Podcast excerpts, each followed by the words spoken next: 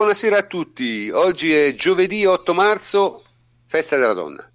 È stata una settimana molto interessante, molto interessante per la Juventus e devo dire che mi hanno chiamato degli amici del Canada e mi hanno detto che le, le tribù di Castori da quelle parti si stanno interessando a, alle tecniche di rosicamento estremo che si sono sviluppate in questa settimana.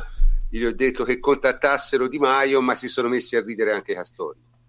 Detto questo, detto questo, eh, che cosa faremo stasera? Beh, stasera parleremo ovviamente della partita e ne parleremo a lungo, in tutte le sue sfaccettature.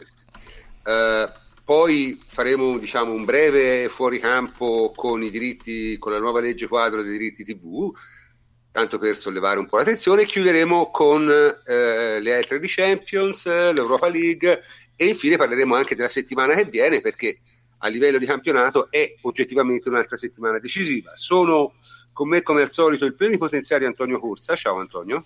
Ciao prof, ben trovati a tutti. Davide Terruzzi, ciao Davide. Buonasera prof. E eh, Jacopo Azzolini, ciao Jacopo. Ciao prof, buonasera a tutti. Allora, sarà con noi, ah ecco, sta, sta per entrare, vedo, sta per entrare eh, anche Francesco Andrianopoli, ma ancora non è con noi, quando entra lo saluteremo. Ecco Francesco, Francesco, sei, sei, con noi? Sì, più o meno, più o meno. Buonasera a tutti. Bene, allora, eh, io devo dire che eh, mi ero preoccupato che Francesco ancora non ci fosse perché diciamo, mi aveva chiesto un favore, no? Mi aveva chiesto un favore. Eh, voleva partire con un discorso moderato e conciliante alla nazione antelegrana. Cito testualmente. Sì, sì, sì, sì, esatto. Aspetta esatto, un secondo, aspetta, aspetta, aspetta, che prima tu cominci Bisogna fare, un, bisogna fare, un, safety check, cioè nel senso, ragazzi, a, avete tutti il casco e il giubbotto antiproiettile, sì. L'avete? Ecco, no, perché non vorrei... È un passaporto di un'altra nazione, preferibilmente. Quello lo tengo sempre, visti gli ultimi avvenimenti politici, è caso di averlo, insomma, sotto mano. Comunque... Devo allertare eh, la Francesco... postale, fatemi sapere già. No, no, no, no, ora vediamo, insomma, la, la, lavoriamo, diciamo così, abbraccio, a, come abbraccio. viene, abbraccio, sì, lavoriamo un po' a braccio. Eh, Francesco, dai, comincia. Allora, io volevo salutare tutti gli anti-allegristi e dire che ieri sera mi sono lasciato un po' andare, quindi se qualcuno di voi si è sentito offeso o toccato in proprio dalle mie frasi, sappia che non me ne frega assolutamente niente e la prossima volta imparate a guardare il calcio e a capirne qualcosa di più. E eh, in particolare eh, volevo segnalarvi che è legittimo avere tutte le opinioni possibili e immaginabili su cosa è meglio o non è meglio, bello o non è bello, però prima si giudica il eh, rendimento di un atleta, di una persona, di un allenatore, di una squadra. Quando lo si è giudicato, gli si è dato il parere, che in questo caso può essere positivo, si passa a una serena discussione a bocce ferme su cosa è bello cosa non è bello. Perché pa- far passare davanti il proprio giudizio estetico rispetto al giudizio eh, oggettivo della prestazione significa che dovete andare nei vostri rispettivi cessi, espletare le vostre funzioni corporali, poi girarvi e infilarci la testa dentro senza tirare lo sciacquone. Okay. E questo è in sintesi quello che io volevo dire ieri sera, che l'ho detto con parole un po' colorite, ma la sintesi, ah, ho capito, ho capito, ho capito, ho capito. La sintesi asciutta e moderata. La sintesi educata è questa. Eh, sì, ho capito. Bene, bene, noi siamo molto contenti. Oddio, francamente diciamo che nello spirito la condividiamo tutti. Eh, personalmente, diciamo, non sarei riuscito a trovare un'immagine così disgustosa, però eh, questa è, eh, è un talento di, di Fleccio. Eh, questo è un talento naturale. Però ragazzi, però ragazzi, siamo seri, siamo seri. Allora, eh, onestamente, no? Nel senso, quando è cominciata la partita, disastro totale ieri sera, nel senso ci siamo messi tutti le mani nei capelli, si è detto oddio, oddio, oddio, oddio, oddio, oddio, oddio, stasera non se ne cava le gambe perché all'inizio non ha funzionato niente, giusto Jacopo? Cos'è che non ha funzionato soprattutto? Perché alla fine Allegri ha messo in campo la formazione che tutti noi un po' si pensava mettesse, no? Sì, aveva già anticipato che avrebbero giocato contemporaneamente i due attaccanti argentini l'11 poteva lasciare intuire la stessa formazione di Napoli, no? con Matuidi largo a sinistra, ossia quella che ha ottenuto forse il successo più importante della stagione in campionato. Invece c'è stato un po' un ibrido, come piace ad Allegri, era un 4-4-2 in non possesso con Matuidi a sinistra, invece in fase di possesso era chiaramente una difesa a 3, era una sorta di 3-5-2 se vogliamo semplificare quei numeri, con Douglas Costa un po' largo, un po' interno però diciamo che nonostante le modifiche tattiche, sostanzialmente la Juve ha sofferto più o meno i medesimi aspetti della gara di andata. Esatto. Era, eh, d'altronde, cioè, i difetti che ho visto a Torino erano abbastanza, non so, strutturali, non so come dire. Mi aspettavo che la Juve avrebbe fatto un po' meglio, ma non che avrebbe capovolto la situazione. Tra le cose che non hanno funzionato, oggettivamente, la risalita del campo la pressione del Tottenham è continuata a essere efficiente con un 4-2-3-1 quasi da, da, sembrava uscita dal grafico del pre-gara e la Juve dietro è stata veramente veramente prevedibile.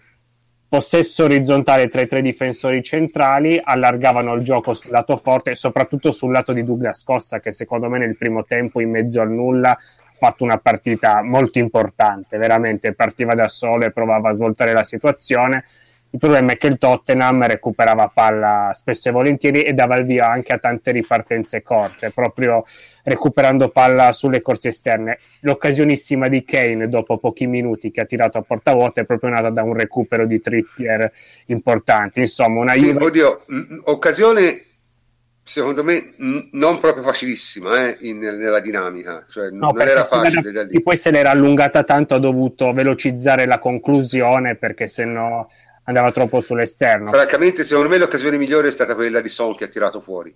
Eh, quella che ha... Aveva, aveva, più angolo di tiro, diciamo. Esatto, perché Kane non aveva quasi niente, lì era veramente difficile, cioè doveva fare un mezzo miracolo per mettere una porta da lì. Sì, tra l'altro in gran velocità oltretutto, quindi... Mm-hmm. E poi oltretutto, se a Torino diciamo che il Tottenham la Juve dopo il 2-0 era entrata un po' nella propria comfort zone, no? con una difesa bassa e lì il Tottenham si è dovuto ingegnare di più per bucare il sistema difensivo. Questa volta per loro è stato ancora più facile perché eh, la Juve ha dovuto necessariamente aggredire, aggredire, più alta, ha tenuto un baricentro abbastanza più, più alto e quindi non hanno neanche dovuto disordinare troppo il non possesso della Juve perché verticalizzando trovavano l'uomo tra le linee con più, con più facilità. Soprattutto secondo me è stato importante il movimento del terzino destro, Trippier, che di solito sta più alto, invece nella prima costruzione stava basso perché così attirava su di sé Matuidi e il Tottenham aveva poi spazio in mezzo per, esatto, per risalire. Esatto. E diciamo la difesa era presa da Kane, stava piuttosto bassa il centrocampo provava un'aggressione più alta e proprio tra... Si formava spazio tra le linee e lì entrava Alli, entravano i soliti... Assolut- e, e, oltre a quello, prof, eh, diciamo con un Kedira non proprio brillantissimo, Pjanic che non è no. un atleta, cioè è un grandissimo giocatore, in non possesso ovviamente non è un atleta straordinario, dov- si è dovuto sobbarcare un lavoro veramente... da, eccessivo per uno come lui. Insomma, il Tottenham ha trovato diverse modalità con cui colpire. E, e, l'altra, forse la costante più grande, sono anche stati bravi a isolare Son sul lato debole, che ha sempre ricevuto palla in situazione dinamica, ha sempre potuto puntare Barzagli e è, è stato forse l'uomo più pericoloso della prima frazione. Sì, sì no, ma... Sì, vai. Beh, facendo un breve riassunto, cioè la Juventus per... Cioè allora, dopo la, la, partita dell'andata noi avevamo detto è difficile che la Juventus sbagli nuovamente una partita dal punto di vista della strategia, invece ci sono state delle difficoltà. Io credo che comunque il Tottenham sia una squadra eh, difficile da affrontare per le caratteristiche che ha e, per, e sono proprio quelle che noi soffriamo. È sempre successo. Ragazzi, questi non perdevano da novembre, eh? cioè, nel senso, è una bella squadra, è una bella squadra, gioca un calcio uh, molto fluido eh, in cui le posizioni si continuano a cambiare. È tecnica, ha dei giocatori veloci, rapidi, mentre noi siamo più potenti e non siamo in brillanti condizioni, questo si vede e quindi abbiamo sofferto, abbiamo sofferto a livello di gioco e credo che sia in fase di possesso, soprattutto in fase di costruzione, perché a prescindere poi dopo dall'essere in due dietro, in tre dietro, in quattro dietro, cinque, uno, eh, spesso non abbiamo grandissima pazienza dietro, nonché qualità tecnica, e questo magari ci fa eh, metterci in galera immediatamente, cioè praticamente andiamo a, ad aiutare il pressing avversario, non ragioniamo tantissimo con il pallone, c'era anche la posizione dei due interni di centrocampo che non ha sicuramente aiutato perché Matuidi molto alto, da sinistra, Chedira provava a defilarsi ma non riusciva a farlo. E quindi in fase di costruzione quest'anno qualche problema in più ci può essere e soprattutto non riusciamo ancora ad essere molto pazienti eh, anche con Buffon che spesso non, ha, non, non fa un giro palla. Cioè, eh, quando la Juventus riesce a palleggiare con tranquillità muovendo il pressing avversario poi comunque si rende pericolosa e ne parleremo anche poi dopo. E quindi queste sono state le difficoltà perché nel primo tempo fi- e, e, e sei riuscito a, a, renderti visibile nell'area del Tottenham ma solamente nella, negli ultimi minuti dopo il vantaggio di Son. E per quanto riguarda invece la fase di non possesso abbiamo subito perché abbiamo cercato di giocare in una maniera diversa rispetto all'andata di alzare un po' di più il pressing però ci siamo allungati troppo e la Juventus riesce a difendere bene quando il campo uh, è in grado di stringerlo, di farlo molto più corto. Invece certo. su un certo. campo grande così, allungandolo, eh, le qualità del Tottenham si sono viste. Loro hanno alzato molto di più la palla, hanno cercato di giocare in verticale, eh, la difesa non sempre accompagnava i movimenti del centrocampo, il centrocampo non era sempre puntuale nei movimenti del pressing, forse troppo orientato sull'uomo e quando noi facciamo questa difesa basata molto eh, sull'uomo, sulla marcatura, sulla posizione dei riferimenti avversari, se non sei in grandi condizioni, se loro sono un po' più agili e cambiano la posizione, eh, rischi di, di, ballare. E abbiamo concesso troppo spazio tra le linee perché bastava vedere la distanza tra difesa e centrocampo, non era, era quella sì. che abbiamo visto, era molto ampia, molto dilatata. E questo ci ha messo in difficoltà, ci ha messo in certo. difficoltà per tanto tempo e non riuscendo a gestire bene la palla dietro con la posizione degli interni che tro- era troppo alta abbiamo e con questo pressing che non ha funzionato la squadra era lunga non era messa benissimo in campo con il pallone tra i piedi così loro hanno avuto vita un po' più semplice per quanto riguarda le transizioni sul breve in cui loro sono molto bravi basta vedere l'occasione di Son che ha tirato fuori, no? quelle di cui sì, sì, parlavi sì. prima prof, lì Barzai ha sbagliato, no? bastava certo. essere Cami che si poteva gestire tranquillamente e anche l'azione del, che ha portato al gol, perché lì ci siamo andati a trovare molto lunghi. E Vabbè, questo comunque poi, loro sono bravi, ci hanno messo in difficoltà. allora, io, secondo me, io non trovo io non trovo scandaloso che tu a volte balli la rumba in Europa, eh, perché ah, voglio beh, dire, il livello, il livello, delle squadre è più alto. Eh, però poi qualcosa è cambiato, eh, c'è stato un cambiamento tattico intorno al sessantesimo, credo, un cambiamento tattico sorprendente. Il secondo tempo comunque era già cominciato meglio, secondo me. Eh.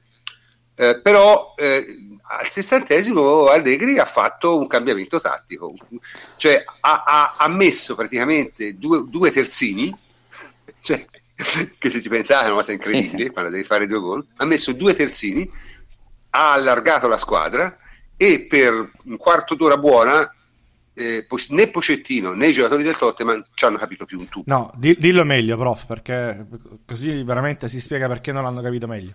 Perché Allegri in conferenza ha detto ho messo Lick Steiner e, da Samoa per alzare il tasso tecnico della squadra.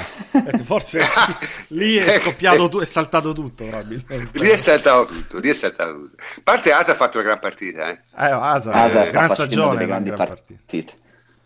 Eh, e, e, lo stesso Rick Steiner. Eh, il problema qual è? È che probabilmente è, è, un po' il problema di queste squadre molto mentalizzate, no?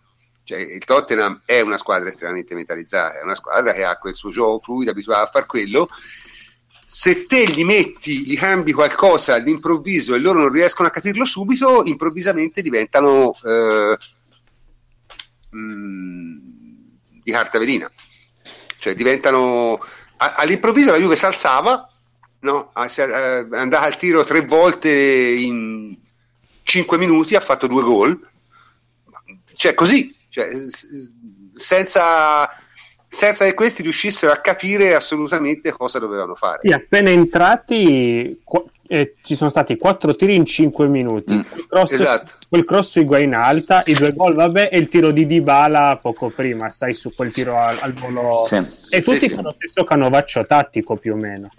Certo. Sì, tra l'altro, il, il primo gol, cioè, eh, il fatto è che comunque un po' si è alzato anche il tasso tecnico, cioè, perché comunque Samoa è un giocatore che è tecnicamente valido, soprattutto lui, nonostante sia monopiede, è bravo a superare il pressing avversario perché ti salta l'uomo e questo è qualcosa che sì, contro squadre anche detto che il livello tattico si alza perché ti hai messo di fatto Alessandro che tecnicamente alto, è alto eh, dove avevi Matuidi quindi lì il livello a destra comunque tra Di Steiner e Barzagli cioè Di Steiner comunque ti spinge un po' di più e, e si è visto. E, ma diciamo che la, quello che è successo lo ha spiegato molto bene Fabio Barcellona nella sua analisi, cioè nel senso che comunque la Juventus ha cercato di giocare maggiormente in ampiezza, ma soprattutto il Tottenham è stato sorpreso da un cambio di scenario, cioè si era adattato benissimo alla difesa 3 della Juventus in fase di possesso, ma invece si è trovata disorientata inizialmente per quello che è stato un passaggio al 4-2-3-1, 4-4-2 diciamo certo. e, e, soprattutto si sono liberati tanti spazi per le ricezioni tra le linee da parte dei due esterni, Alexandro e Douglas Costa, che tagliavano dentro il campo. Se pensiamo all'azione del primo gol, c'è proprio questo taglio esterno-interno di Douglas Costa, la sovrapposizione di Lee Steiner e poi dopo il cross. Sì, Ma la Juventus sì. in quel caso è stata paziente nel giro palla difensivo, fatto anche con una buona velocità che è un altro difetto della Juventus perché a volte la muoviamo con eccessiva lentezza, la si è mossa bene cambiando lato eh, si è creata superiorità su quel lato destro perché c'erano Douglas Costa, c'era Di Bala, c'era anche Lee Steiner che lì era potuto fare quello in cui diciamo è più portato ormai, cioè attaccare lo spazio, attaccare l'aria la difesa del Tottenham è stata leggermente imbarazzante toglierei anche leggermente perché si è perso Higuain completamente. È il loro, è il loro difetto, è, è il solito discorso, quindi... è, è, il loro problema. Nella loro metà campo non sono eh. molto bravi, sono più bravi nella metà campo avversaria. E poi dopo il secondo gol, eh, sì, il secondo secondo me è tutto, però ci sono stati degli spazi per le. Cioè, no, i allora... due difensori della Juventus erano più liberi di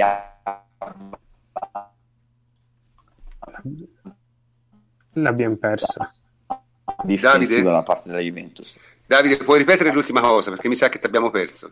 Mi sentite? Ora sì. Sì, adesso sì. Adesso sì. No, cioè, Chiellini è veramente diventato il, il, creatore difensivo del gioco della Juventus. Quando ha la possibilità di portare sulla palla e di muoverla veloce, soprattutto è riuscito in questo anno, in questa stagione, ad avere delle buone iniziative con dei passaggi in verticale, perché comunque vero, lo fa lui, vero. quello che libera Higuain. Sicuramente il Tottenham con Ma... la soluzione trovata da, dal loro allenatore, Pocettino, non è stato in grado di eh, arg- eh, siamo da, da, ma eh,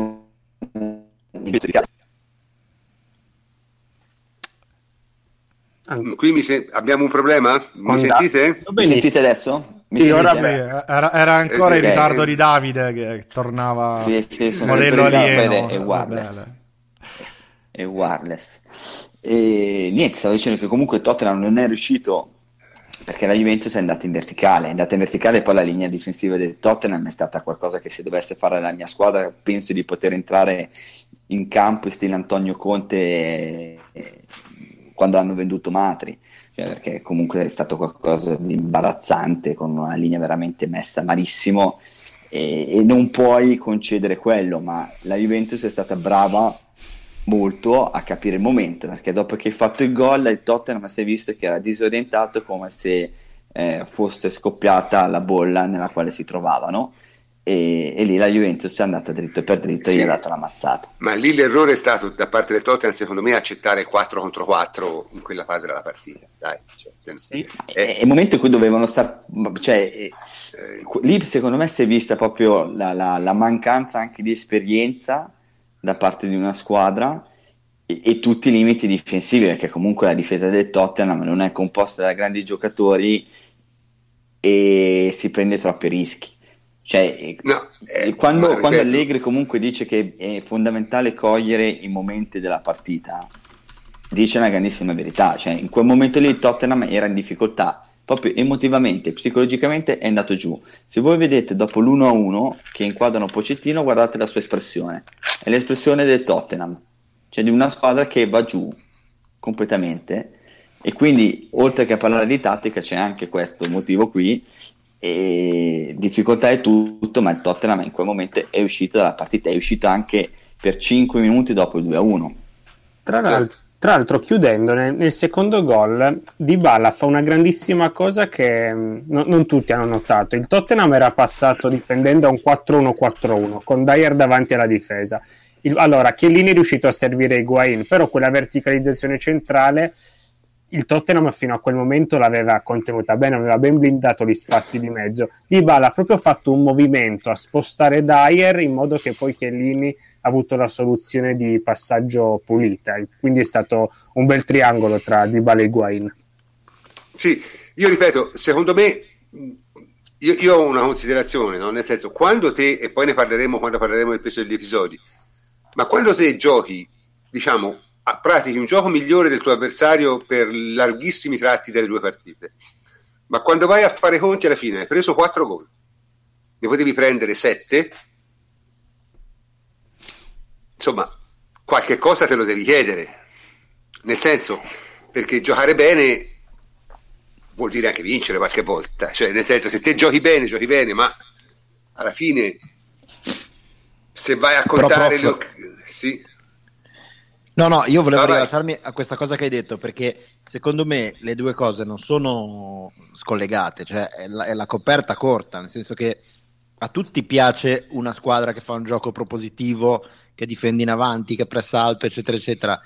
Ma il contrappunto di giocare a questo modo qui è che ti esponi a queste partite qui e, ed è inevitabile. E il secondo gol della Juve è, spiega meglio di mille nostre trasmissioni qual è la differenza tra il percepito e il reale. Cioè, il percepito è che tu devi sempre giocare come fa il Tottenham, perché quello è il modo in cui a tutti piace giocare. Domini il campo, domini la palla, pressi alto, la recuperi, la fai girare bene, eccetera.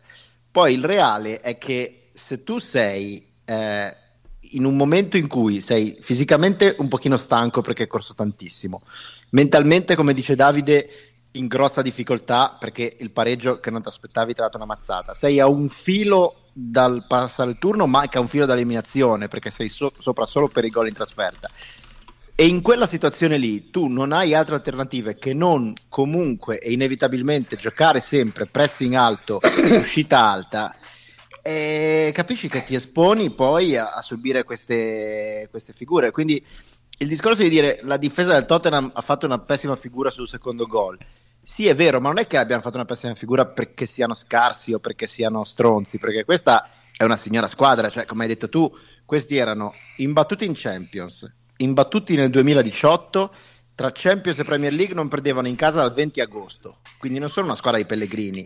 No, no, è, no. È, è, semplicemente che nel momento in cui eh, tu giochi sempre al, al limite e quel limite poi ti può, saltare, ti può saltare in mano da un momento all'altro e quello è un esempio tipico quindi eh, la, eh, eh, diciamo la, la, il tormentone sulla Juve che si risparmia che non, che, non, che non fa quello che potrebbe che non gioca come potrebbe.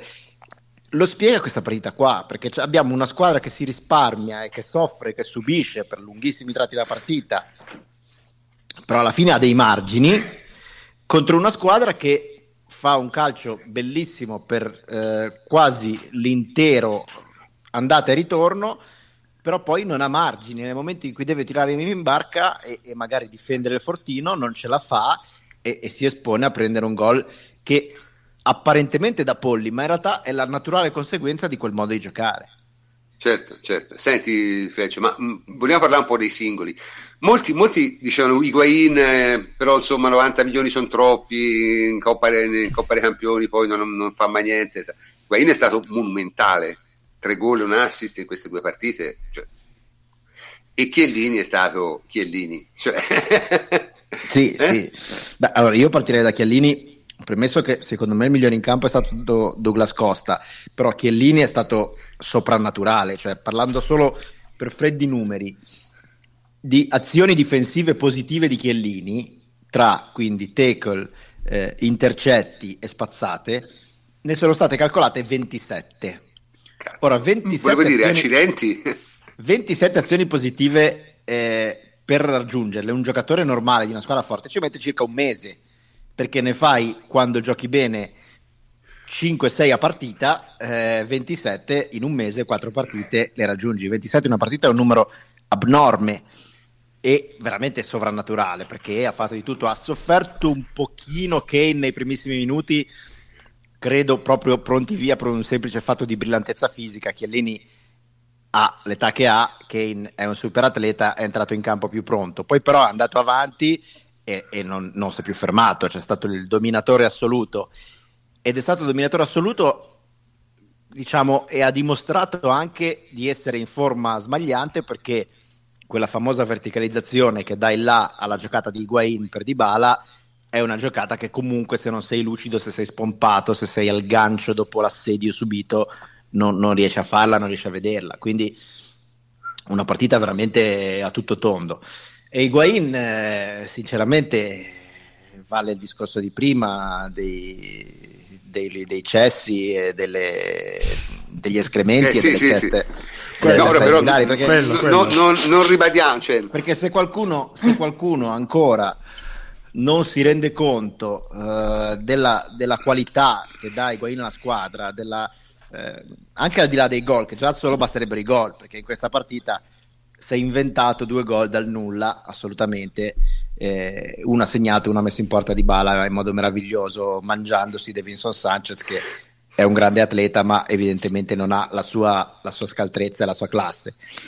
E, ma a parte quello, ha giocato sempre in modo intelligente, sempre eh, nella maniera giusta, cioè lui e Douglas Costa sono stati gli unici due che veramente hanno interpretato la partita come va interpretata, con calma, con, a testa alta, cercando la giocata anche difficile, ma la giocata sempre Quindi eh, voglio dire, eh, Higuain è un, è un patrimonio per la Juve che rende irrisorio quale sia il suo costo annuo. Eh, è, è, un valore aggiunto che, eh, che, che, che, la Juve ha e che pochissime altre squadre al mondo eh, possono vantare. Quindi partite come questa non sono altro che l'ennesima conferma per chi eh, già lo sa e ha gli occhi e, dovrebbe essere il, il, il calvario e, e, l'occasione di fare un serio mea culpa per chi si è permesso di, di contestarlo. Vabbè, senti, invece parlando sempre di singoli... Però posso aggiungere di... una cosa su, su Wayne? Vai, vai, vai, allora, vai. Guarda, io, io innanzitutto volevo fare un elogio proprio di Wayne perché eh, secondo me lo merita dopo la partita, ma non solo quello che sta facendo, perché io l'ho twittato stamattina, ho detto che a me Wayne ricorda sempre più Gianluca Vialli. E, e secondo me è in corso proprio una metamorfosi impressionante, probabilmente sta già perdendo i capelli, perché eh, mi ricorda Vialli sia per i gol nelle gare decisive che sta cominciando a fare sempre con più insistenza, andare a vedere contro chi segna Higuain, eh, eh, insomma la lista diventa diventa impressionante, sia per le movenze. Ieri, ad esempio, era Vialli quando dopo il gol andava a prendere il pallone dalla porta, mm. no? lo portava veloce a centrocampo. Sì, a me ha ricordato sì, sì, il Vialli contro la Fiorentina, quello del 3-2, no? Era Vialli quando dopo il gol del 2-1 esulta inginocchiato con le braccia all'aria, no? Che sembrava quello di Roma, quello della, della Champions, quando lì era ad abbracciarlo Ferrara e non Chiellini. Comunque, a parte queste, questi ricordi, eccetera, io direi che ormai si è preso proprio eh, di prepotenza il ruolo di leadership di questa squadra perché è un giocatore fondamentale che gioca col dolore, ha giocato con il polso rotto, con la caviglia malconcia, in condizioni, in qualsiasi condizione, pur di esserci, e ha segnato anche in tutte queste condizioni. Quindi eh, l'ha fatto a Napoli, l'ha fatto in Champions.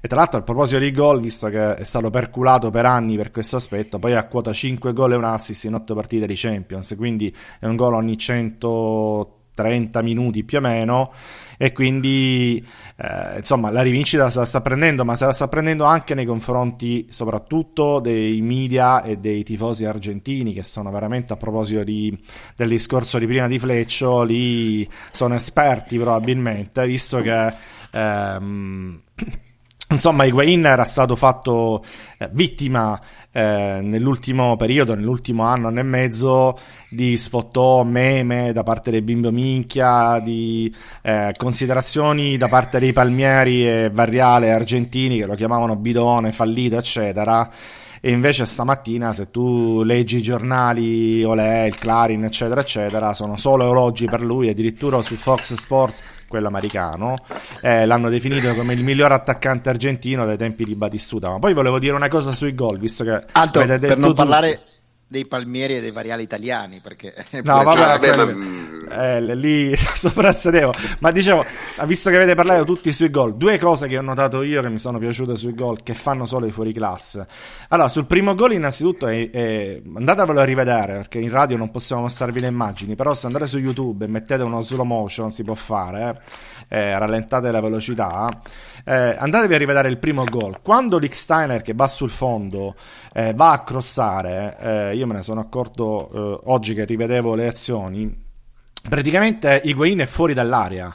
Quando proprio sì. parte il cross, Higuain è fuori dall'area, fa il movimento, un movimento a liberarsi del proprio difensore, si butta dentro sul secondo palo e si fa trovare pronto. Quindi questo è anche intelligenza tattica oltre all'istinto da parte di Higuain che gli permette anche in partite dove non tocca palla per tutta la partita di risolvere con questa giocata individuale eh, di, di, tecnica ma anche di intelligenza eh, calcistica. E l'altra giocata invece è sul secondo gol, abbiamo già detto perché lì eh, c'è tutta la qualità oltre che la visione di gioco di Guain, perché questo secondo me è molto indicativo, perché lì 90 giocatori su 100 di quelli bravi eh, avrebbero secondo me cercato l'esterno, il giocatore esterno, credo fosse Alexandro, cambiando mm. gioco e cercando la giocata più semplice.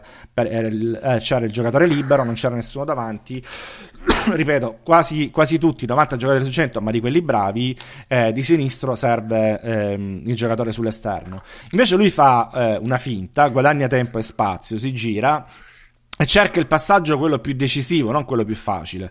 Quindi cerca la grande giocata, quella che se ti riesce mette il compagno davanti alla porta e anche questo è quello che poi differenzia un buon giocatore da un fuoriclasse, non tentare non soltanto il tipo di giocate facili, quelle scolastiche eccetera, ma ogni tanto tirare fuori veramente il coniglio dal cilindro e, eh, e, appunto come ha fatto a mettere un giocatore davanti alla porta. Quindi Higuain da questo punto di vista io credo che sia indiscutibile No, vabbè, eh, diciamo, ne abbiamo parlato a distesa e abbiamo fatto bene perché è stato anche troppo criticato, secondo me, una follia.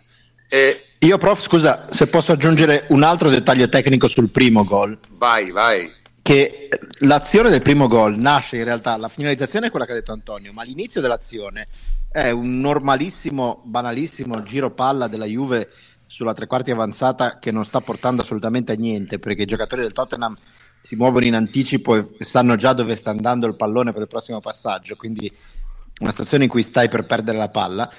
Douglas Costa, fermo praticamente sulla tre quarti, si ferma, mette un piede sul pallone e lì in mezzo ai giocatori avversari lascia passare un tempo di gioco a vuoto questa giocata qua, che sembra una stupidaggine, però punto uno, devi essere uno che capisce il calcio. Punto due, devi essere uno che capisce il calcio e hai i coglioni, perché in quel momento se tu ti fermi e, sei, e non sei sulla bandiera del calcio d'angolo, sei al centro del campo, quindi hai tutti che ti possono pressare di una squadra che pressa alto, quindi devi anche avere una certa fiducia in te stesso e nei tuoi mezzi. Quella semplice cosa fa saltare il meccanismo eh, difensivo del Tottenham che si stava già muovendo per andare a intercettare il prossimo passaggio. Il prossimo passaggio non arriva perché lui lo fa saltare, lo fa uno o due tempi di gioco dopo e da lì si apre tutta, la, tutta la, l'azione. Quelle sono le giocate che fanno i grandi campioni e quelle sono le giocate che alla Juve negli anni scorsi spesso mancavano. Certo, certo. Allora, dopo aver parlato di due campioni, parliamo però anche di due, tra virgolette, gregari, no? Eh, io, io, sfido chiunque a, a pensare che Licksteiner e Samoa avrebbero cambiato la partita, insomma. E invece l'hanno cambiata, l'hanno cambiata perché tatticamente le cose sono mutate e soprattutto bisogna dire la verità perché Asamoah sta giocando veramente veramente bene quest'anno no Davide? Beh ma soprattutto Samoa sta facendo un'ottima stagione ah scusate io ho notato che noi avevamo la difesa del 2014 eh? sì cioè sì. Rick Steiner, Barzaldi, Chiellini, Asamoah ma sì sì Dai, eh, cioè Asamoah probabilmente è stato sfortunato nelle stagioni precedenti, ma è, è un giocatore che comunque tecnicamente è, è dotato. Il terzino lo, lo, sa fare bene, è cresciuto, è molto più attento anche in questa fase. È, è sicuramente un giocatore di, di valore. È, in questo momento, secondo me, è sprecato per essere nella riserva perché abbiamo una carenza di, di esterni e quindi conviene veramente alzare Alessandro per un po' in quella posizione più avanzata perché comunque Samoa ti dà ti dà spinta e ti dà sicurezza dietro e ti dà questa capacità comunque di saltare il pressing con, eh, con i suoi dribbling. E questo è un fattore aggiunto e dobbiamo tenerlo in considerazione e io mi auguro fortemente che Samoa venga, venga rinnovato perché comunque trovare dei giocatori così affidabili e pronti a, a giocare queste partite e, e farle bene è merce rara quindi bisogna pensarci molto bene e sicuramente è un giocatore che può, può tornare sempre utile in questo finale di stagione. E è un giocatore che conosciamo molto bene, sappiamo che, quali sono i suoi limiti, eppure ha questa grandissima grinta e questa capacità di, di, andare, di andare perché lui è entrato e ha fatto, ha fatto il treno svizzero. Obiettivamente la, la, scelta di mettere Barzagli terzino destro credo che sia eh, l'ora di, di, non rivederla più perché cioè, come centrale è sicuramente molto più sicuro, lui si adatta e tutto, però ieri è una grandissima difficoltà perché è isolato contro un giocatore contro eh, Sol, veloce, il peggiore, è, un cliente veramente difficile veramente. da affrontare. Eh, è chiaro che Allegri ha fatto una scelta di essere cioè di schierare Barzagli in quella posizione per avere maggiore possibilità di cambiare moduli durante la partita, passando a, 4, eh, eccetera, eccetera. Eh, però in quella posizione da terzino destro soffre e soffre, soprattutto quando ci sono questi giocatori e palla al piede non ti spinge e, e in fase di possesso è un difensore, è un difensore centrale non di grandissima iniziativa e quindi le difficoltà nel giro palla nascono anche per la sua posizione, che può essere un po' più abbassata rispetto a quella di un terzino sinistro che spinge, che può essere la Samoa da Alessandro, però insomma qualche, qualche limite grosso. Cioè, Listrainer è un terzino, è un terzino e ha fatto il terzino, cioè è entrato, ha spinto sulla fascia e quello che si può aspettare da lui. Certo. Eh, è chiaro che anche lì De Ciglio eh, non era in condizioni, ma in tribuna, cioè, era a disposizione, è stato recuperato all'ultimo, ma chiaramente non poteva giocare questa partita, è stato mandato in tribuna. Eh, Ovedes probabilmente lo rivedremo nelle prossime settimane, però il fatto di aver messo comunque... Ma Ovedes è in lista, è in lista Champions League, Ovedes, sì. No, no, no, no, no perché è stato tolto l'Isteiner. Mm. È stato tolto e è stato inserito l'Isteiner. Mm. E, eh, nel senso, hai messo due terzini e hai dato un po' più di ampiezza al campo eh, ti ha detto bene, probabilmente col senno di poi a Samoa era già da mettere all'inizio, perché è vero che Matuidi è stato impreciso in fase di, di, di possesso e di palleggio, cioè sono caratteristiche che non ha, però nel primo tempo è stato da collante, cioè ha fatto alcuni recuperi e, e, se non ci fosse stato lui sarebbero stati veramente cavoli amari. Eh, però a Samoa con Alexandro sulla fascia ti hanno garantito buone cose. Ecco, e, e, lo stanno facendo da diverso tempo, perché comunque l'abbiamo già visto anche in altre partite. E quindi è stata la, forse l'unica mossa possibile che c'era. L'unica mossa a disposizione era questa, quella di inserire Samoa e di alzare Alexandro, perché le altre più o meno non c'erano. Cioè, e, e, la cosa incredibile è che ancora una volta ha funzionato. Sì, e questo va detto. Stranamente, cioè, già l'anno scorso, pur con la carenza di uomini in avanti nel 4-2-3-1, a me aveva sempre fatto specie il fatto che non, Allegri non avesse mai alla fine schierato questo tandem mancino, Samoa dietro, Alessandro davanti, che secondo me, oltre ad essere una soluzione molto competitiva in senso assoluto, non solo per turnover, sono anche due giocatori che sembrano fatti per giocare insieme. Magari, se, non, non, so se nel, nelle prossime settimane non si fiderà del centrocampo a tre, vorrà sfruttare più l'ampiezza, io la vedo una soluzione comunque efficiente. L'anno scorso però aveva Dani Alves dall'altra parte, eh? questo faceva differenza, perché poteva schierare Dani Alves come esterno alto a destra, quindi in un certo senso aveva l'alternativa, no? Quindi... Comunque, eh, veniamo un attimo a... agli episodi. Allora, gli episodi nelle partite pesano, la qualifi- ma la qualificazione della Juve è assolutamente meritata, è meritata per, per mille motivi. È meritata perché all'andata ha avuto tutte le occasioni per vincere la partita. E è meritata perché al ritorno, francamente, insomma, se si giudicano gli episodi, ce ne stati un paio nella partita di ieri che eh, ti fanno un po' arrabbiare perché sia il rigore su Douglas Costa, sia soprattutto, secondo me, molto più grave, il fuorigioco infischiato a Kane quando ha preso il palo in fondo, cioè se te prendi il 2 a 2 su quell'azione veramente c'è da incazzarsi, lì sì, perché quello non è giustificabile da, a, a, nessun, a, nessun, livello. E a questo, e a questo um, proposito, credo Antonio volesse dire qualcosa, giusto Antonio? Sull'arbitraggio, ma guarda, sul, ma non generale... sull'arbitraggio in sé, su, su, su sì, no, sì, non sì, tanto l'arbitraggio, amici. Cioè, no, beh, non, so, che... che non, non, li commento di solito, però è, eh. è Secondo me la, la, la, la, gara di ieri è stata la sconfitta definitiva del Collina, membro della commissione arbitrale UEFA, il Collina, presidente della commissione arbitrale FIFA, il Collina, disegnatore dell'UEFA, ha 50 titoli, sembra un baronetto. Comunque, perché dico questo? Perché oltre a questi titoli è anche il grande nemico del VAR e il grande sponsor dei giudici di porta, no? de lui voluti eh, per i quali lui si batte eh, pensando, ritenendo che siano più utili del VAR stesso. Ecco, eh, io direi che ieri eh, sia stata l'ennesima prova definitiva che in realtà i giudici eh, di linea non servono a un cazzo, perché eh, se come quello di ieri ti trovi a 8 metri, credo fossero, l'hanno anche misurati, dall'intervento di Costa con visuale frontale completamente libera e, e non intervieni ma neanche ci pensi a intervenire, vuol dire che probabilmente se questa è l'alternativa al VAR, meglio il VAR, perché con tutti i difetti che ha, io sono certo al 100% che il rigore di, eh, di, ieri l'avrebbero fischiato, che il fuorigioco, nel caso in cui avesse segnato poi il Tottenham, lo avrebbero annullato. Ora, il fuorigioco è un errore individuale del guardalinea.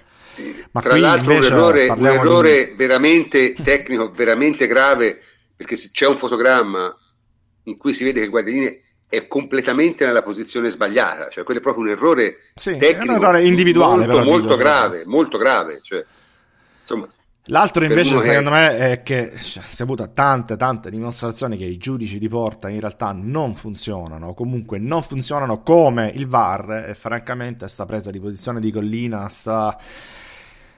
comincia ad essere sempre meno, meno giustificata, ecco. Cioè, io posso capire in un certo senso che ha ragione eh, Francesco quando dice che Collina gli arbitri, diciamo, in un certo senso gli rimandano alle federazioni. È vero, però, insomma, francamente non è la prima volta che gli assistenti di Marcignac fanno dei casini, eh? perché Marcignac in sé non è nemmeno male come arbitro, ma i suoi assistenti, io credo sia già la terza o la quarta volta che creano delle, delle situazioni agghiaccianti. Insomma, francamente... Diciamo, diciamo, che un po' è un po', eh. qualcheduno gli rimandano, eh, no, ma, diciamo... ma, anche lui secondo me è, è, uno degli arbitri probabilmente più bravi dal punto di forse il più bravo di sempre dal punto di vista tecnico, dal punto di vista di conoscenza del regolamento, dal punto di vista di eh, capire le dinamiche, il fischio, quello che devi fare. Lui è un teorico fantastico, straordinario. Ma io infatti poi, non, non, do la colpa a Marci. Poi noi ce evidentemente... No, no, io parlo di Collina. Eh. Dico, ah, di Collina, sì. Sì, sì, Collina è questo tipo di arbitro, con questa preparazione, dal, veramente bravissimo. Però, scusate, nel giudicare gli arbitri è una capra. E l'ha dimostrato sia come eh, in, in, Serie A, l'ha dimostrato eh, anche da un po' di anni, da quando fa il disegnatore dell'UEFA, l'UEFA per dire lui voleva promuovere Russo in Italia come internazionale, questo per far capire non è probabilmente il suo forte, ecco, mm, per usare un eufemismo, la scelta dei, degli arbitri. Poi è vero che alcuni te li impongono, alcuni è politica, alcuni è eh, fare contente eh, alcune federazioni, eccetera, ma insomma... Io non sono sì. del tutto soddisfatto da questo punto di vista dell'operato di Collina, però è intoccabile, ha 50 titoli, abbiamo detto prima, e vabbè. Comunque, sempre parlando di episodi, ragazzi, voglio dire, questa è una qualificazione strameritata, eh? Strameritata, secondo me. Cioè, nel senso, chi, chi, Beh, chi dice. Per andata e ritorno, eh, sì, cioè, nel senso, ma, ma, poi dopo, comunque, è quello che si diceva prima.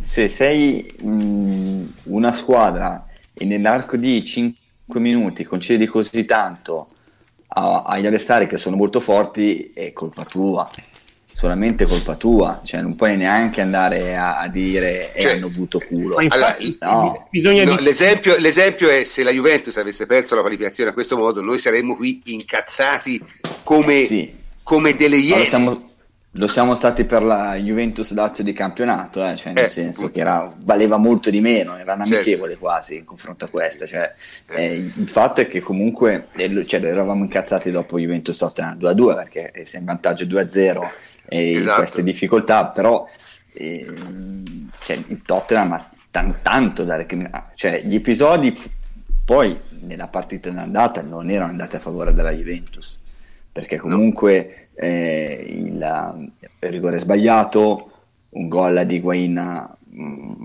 più facile da fare. Un fallo, piuttosto netto, un, un, fallo piuttosto netto su Chiellini nell'occasione del, del, esatto. del 2-1. Eh. Quello, anche quello è un altro esatto. episodio tipico da bar.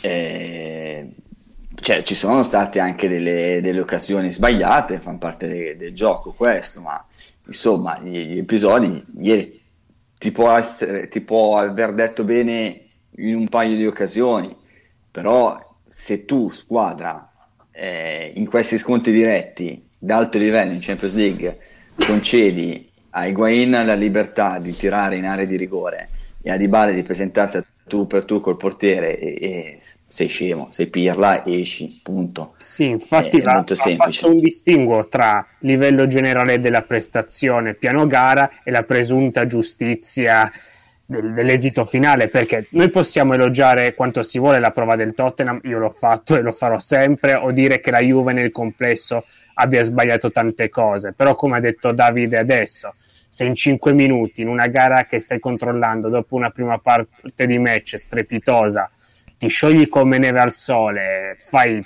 simili amnesie concedendo occasioni di questo tipo agli avversari, è veramente fuori luogo e anche un po' anticalcistico appellarsi a culo o a sorte. Cioè, ma sai, sai la cosa bella qual è? Eh, oggi sto parlando tanto, poi recupero le prossime partite, mi, mi eclisso.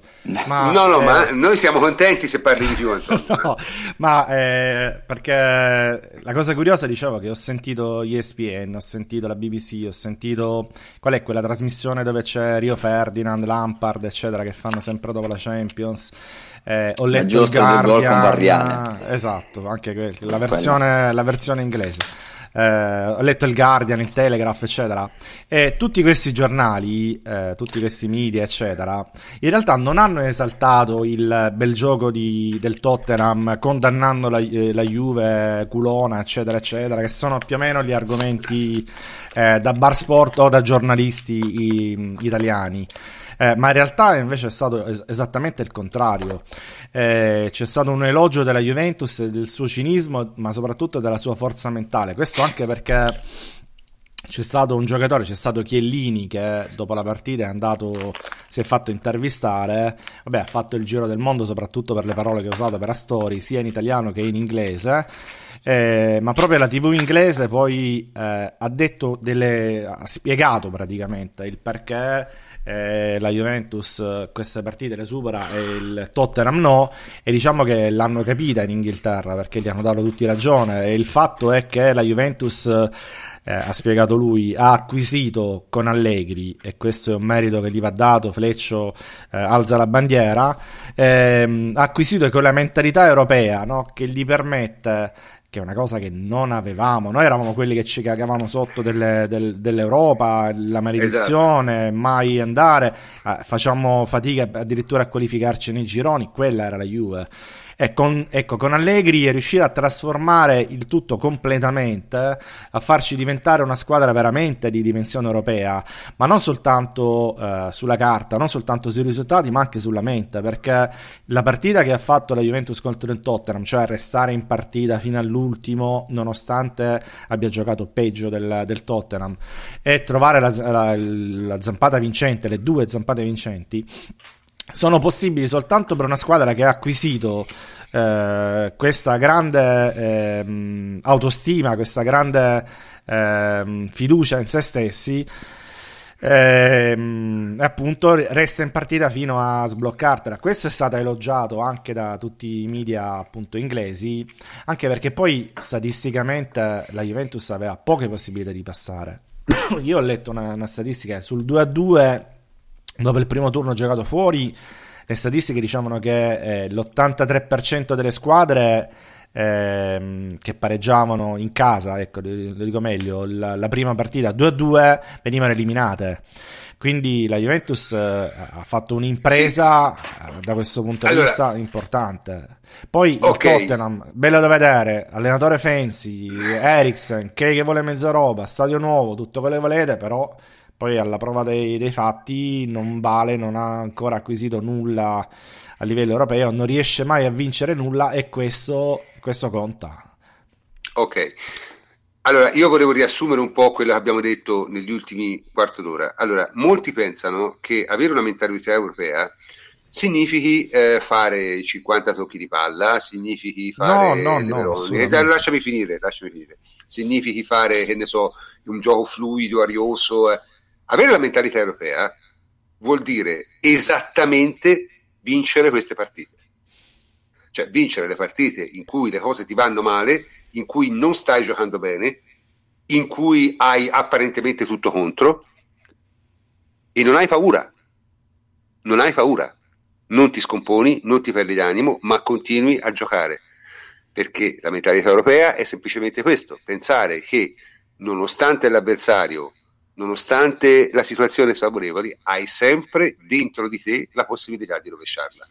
Questa è la mentalità europea. Hai ragione e, è... e, rilancio dicendo che in Inghilterra dicevano la Juventus ha la mentalità europea come il Real Madrid e il Barcellona, che esatto. sono le due squadre che giocano in maniera più diversa rispetto alla Juventus, ma proprio per far capire ma perché è... la, la, testa è la stessa. È Io al Real esatto. Madrid di partite bruttine che sembrava li dovessero andare male e che hanno rovesciato in 5 secondi, non, non si capisce neanche perché Voglio dire, ma pensate anche alla partita col PSG in casa che hanno fatto. Esatto. Col Bayern, eh.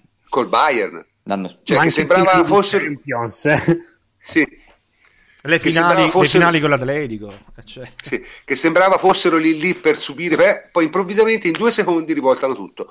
È chiaro, ognuno lo rivolta a modo suo, il, il Real Madrid lo rivolta col, col, peso dei suoi grandissimi giocatori, la Juve lo rivolta con, con altre qualità, con le sue ma eh, la mentalità è quella. Certo, se la Juve avesse anche lei Cristiano Ronaldo, probabilmente giocherebbe in modo diverso, ma mh, mm, è un dettaglio questo. Comunque, chiudiamo questo ampissimo segmento, abbiamo parlato quasi un'ora della partita, meritava. Jacopo, manca un mese al quarto di finale. Non sappiamo l'avversario, poi degli avversari parleremo poi quando li sapremo, ma in cosa dobbiamo migliorare? Beh. Al di là di recuperare qualche infortunato, dico, che quello mi sembra possibile. E non perdere altri. E non perdere altri, speriamo. Io credo che oltre, vabbè, è una mia ossessione, però lo si è visto col Tottenham, effettivamente contro gli avversari che prestano bene facciamo più fatica. Fortunatamente Atalanta parte fino al quarto di finale di Champions non incontreremo avversari di livello. Credo che ora il dilemma principale sarà l'inserimento di Dybala che è ritornato, è ritornato da alti livelli nell'assetto titolare le dichiarazioni di Allegri sono sempre state chiare, che Dybala nel 4-3-3 può fare solo il centravanti e infatti l'ha messo con il Juventus Genoa di Coppa Italia. Poi c'è stato l'infortunio e non ha potuto lavorare per, per inserirlo ulteriormente. Però contando che la mediana 3 in questo momento offre, offre incognite, contando che un che, che, che dira è a un livello di prestazioni angosciante, cioè bisogna dire le parole. sì, è non... brutto, sì, brutto. Anche sì, se no. ieri ha fatto l'assist per il gol, perché poi alla fine, siccome è un giocatore di classe, se si trova nella zona giusta di campo fa anche la cosa giusta. Sì. Il problema è che non riesce più a trovarci con consistenza. Sì, e soprattutto se devi anche difendere in spazi larghi, cioè, fa quasi t- cioè non è un bel vedere, detto molto onestamente. Quindi io mi aspetto a breve una nuova modifica. Non so, e magari dopo averlo abbandonato per il terrore post, dopo la gara con la Sampdoria, può aver convinto questo, questi ultimi minuti, que- la seconda parte di Tottenham Juve, magari può aver convinto Allegri a magari a, a un ritorno, a, sfruttare meglio l'ampiezza, a un nuovo centrocampo a due, magari con Matuidi al posto di Pjanic, o magari si può anche lanciare Bentancur. Quel che è certo è oggi da un lato ci sono certi giocatori che non stanno rendendo come, come, dovrebbero e non ha senso avere ancora che dire, questo che dire in pianta stabile nell'11 titolare e dall'altro il ritorno di Dybala che ovviamente non, non, puoi assolutamente permetterti di lasciarlo fuori, così come attualmente Douglas Costa in una condizione stratosferica, secondo me ti impongono di ricercare un nuovo assetto tattico in grado di favorire i tuoi interpreti di maggior talento. Sono, sono d'accordo con Jacopo, che io credo che adesso comunque sia fondamentale queste tre settimane aumentare la brillantezza atletica perché comunque non ci siamo ancora al massimo. No, no, vabbè, probabilmente l'abbiamo fatto diverse volte e magari è posticipata, però bisogna arrivarci perché per forza di cose. Eh, io credo che con Dybala comunque 4-3-3 non si possa fare a meno di, di cioè devi trovare delle geometrie che probabilmente un po' tardi per farlo cioè, se avessimo avuto di balla a disposizione nei mesi precedenti, qualche esperimento l'avresti potuto fare, ma adesso devi andare un po' più sul sicuro. Io credo che comunque ci sono dei giocatori che nelle scorse stagioni sono stati fondamentali che adesso, per svariate ragioni, anche per una condizione che non è brillante, non stanno offrendo il contributo eh, a cui eravamo abituati, cioè che dire Manzokic in questo momento e penso che si possa magari provare eh, in attesa, cioè mettere i migliori in campo, quelli che stanno anche meglio, quelli che ti danno più tecnica. Eh, Matuidi comunque resta un giocatore imprescindibile insieme a Pjanic, perché Pjanic è l'unico eh, ad avere determinate geometrie, tanto che purtroppo Marchisio eh, non, ha, non, è il giocatore eh, che, che pensavamo, è il giocatore che è stato fino all'infortunio e, e quindi al centrocampo puoi anche giocare a due, ma devi, devi avere a disposizione degli esterni. Eh, non avendone in questo momento puoi alzare Alexandro con la Samoa terzino. Cioè quella sembra, la, quella sembra vada... il 4-2-3-1 con questa formazione, eh, cioè dove il terzo a sinistra esatto. Alexandro. Esatto. Ecco, ve la, possa essere questo. ve la butto lì, visto che ho, ho trovato meno spazio, ma una mediana a due Pjanic Bentancur, a voi non sembra equilibrata? Cioè, noi lo vediamo leggerino, però Bentancur io l'ho visto no, dal vivo in Juve Fiorentina, no. ha doti difensive di alto livello, anche in progressione. E picchia come un fabbro Bentancur. Ma, eh, vabbè, insomma, è la, la nazionalità... No, Anzi, è sempre ave... stato una caratteristica Anzi, sì, il recupero avendo... del pallone nello specifico. Proprio. Assolutamente sì, anche in spazi larghi, anche in progressione e oltretutto ha un ottimo senso della posizione in costruzione bassa e un pochino li, libererebbe anche Pjanic, lo renderebbe meno, meno esclusivo nell'avvio Sì. della manovra dal basso. Io è una situazione che mi auspico di vedere, sinceramente. Cioè, Vabbè. sinceramente, io penso che i, du- i due davanti alla difesa debbano eh, smistare maggiormente il gioco, giocando anche pensando un po' più in verticale. Però eh, quello che serve alla Juventus è comunque migliorare la fase di costruzione della manovra. Dietro, magari la, la Odes in questo, anche per il campionato, ci potrà essere d'aiuto perché è un giocatore tecnicamente molto valido. Eh, però avere due giocatori davanti alla difesa che eh, senza cioè, il problema è sempre quello che gli interni scappano e scappando alla fine non hai tante soluzioni. Se invece gli, gli interni i due davanti alla difesa si possono aprire per smaccarsi tutto ma senza scappare e, e dai giocatori che si buttano dentro negli spazi come gli esterni qualche soluzione in più lo hai si è visto anche ieri in quei 5-10 minuti. E, mh, qualcosa dobbiamo fare perché come ricordava giustamente Antonio lo stesso Chiellini lo ha detto in maniera molto sincera perché eh, si può fare meglio dobbiamo farlo perché va fatto cioè, per, Certo, certo. per cercare di, Certo, ma di- ripeto, di- secondo di me vincere, fare adesso abbiamo un ca- il campionato, abbiamo delle partite in cui gli esperimenti si possono fare, eh? perché fino, fino alla partita col Napoli in campionato veramente Eh. abbiamo... Anzi, sarebbe un peccato non, non farli. Esatto, esatto. Fino alla, partita, fino alla partita col Napoli in campionato abbiamo veramente 5-6 partite assolutamente mh, abbordabili. Oh, ma mancherà anche Pjanic eh, fra un mese. E no? soprattutto Pjanic mancherà al- all'andata Quindi, dei quarti di finale. Quello è un esperimento che ti tocca fare. Certo, certo, certo, certo. Comunque, eh, prendiamoci un attimo di riposo dal calcio giocato prima di partire per la carrellata finale. E insomma, una cosa è successa e va detta: è uscita la legge quadro per i diritti TV. Ora, eh, erano state fatte tante anticipazioni, erano state fatte tante. Eh, Erano state eh, al tante solito- puttanate. eh, Tante puttanate, certo, come sempre, ma noi, noi avevamo. No, ma noi avevamo più volte invitato alla cautela da questi microfoni. Eh. Avete attenzione, no- non sappiamo esattamente come viene, dipende da, da- da- da come te li ripartisci, dipende da mille fattori. Soprattutto la Juventus non sta dicendo nulla e probabilmente il fatto che non dica nulla è segno che insomma tanto male le cose non andranno. Insomma, alla fine, mh, qual è una proiezione più attendibile adesso, Antonio? Ma prof, eh, allora, senza ammazzarvi con i numeri, semplicemente No, volevo ribadire, volevo innanzitutto ribadire il concetto che hai appena detto tu, perché è importantissima eh, appunto la ripartizione che viene fatta, non tanto quanta, eh, quanti soldi destinare eh, ad un aspetto piuttosto che un altro, ma come li destini.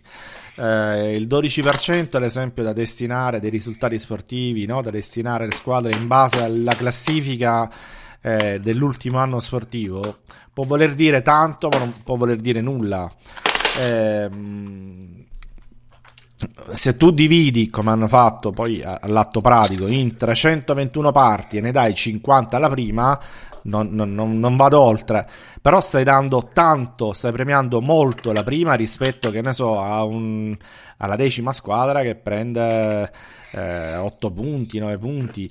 Quindi, eh, che è anche giusto perché esatto, tra l'altro è, è è- anche è il giusto, modo sono in d'accordo. cui è il modo in, in cui in Europa tendenzialmente si fa Ed è anche il modo in cui tu, eh, diciamo, eh, cerchi di evitare eh, le partite del girone di ritorno in cui non si gioca tanto o arrivi nono o arrivi quattordicesimo, eh, sostanzialmente la stessa cosa. da- eh, Ed Antonio, scusami se ti interrompo, era il paradosso dell'ultima legge Melandri che dava un peso Esatto. piccolo all'ultima stagione, mentre invece premiava col 15% il rendimento storico, una cosa senza senso. Abnorme, abnorme, folle.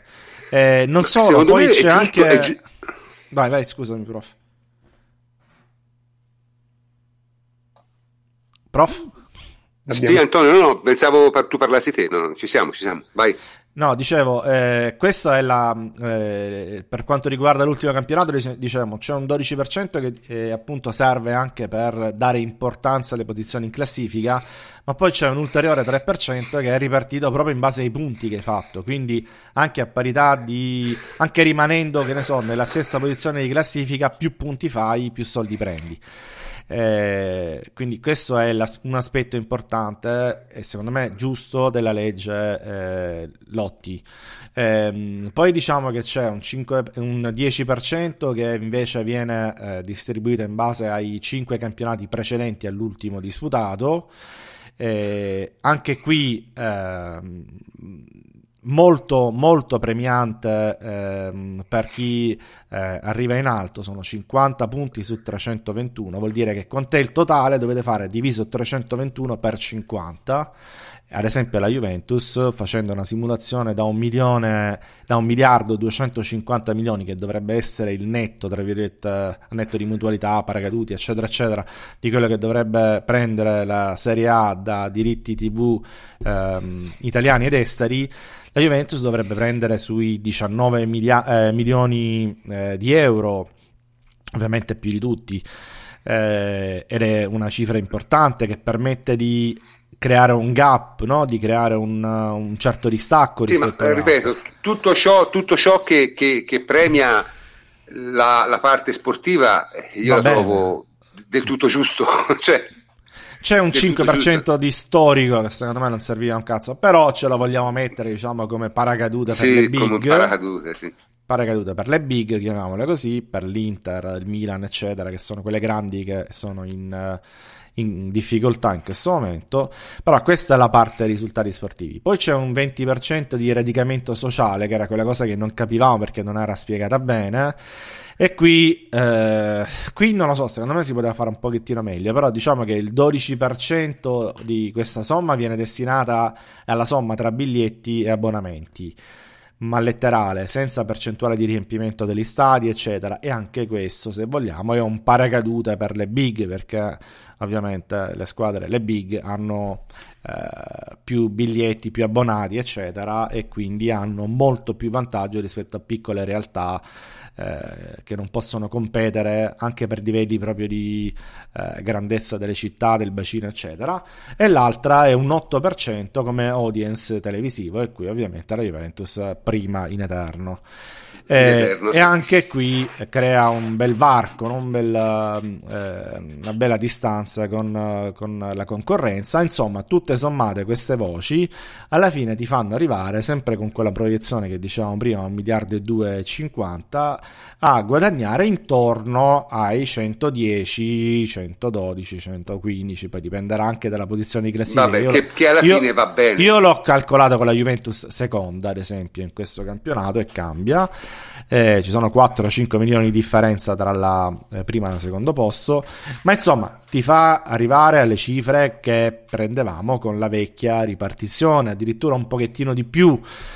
Quindi, eh, ora, al di là del fatto che siano cambiate le cifre, quindi è anche normale, al di là del fatto che con la vecchia ripartizione avremmo potuto prendere di più, ma secondo me c'è da accontentarsi perché una forbice di 3 a 1 tra la prima e l'ultima è una, form- è una forbice assolutamente accettabile per come è stata pensata, eh, anche perché confrontandola con le altre io, io d'Europa va bene. Dico, dico, questo, cioè bisogna che la Juve si affranchi anche un po' da questa cosa, eh.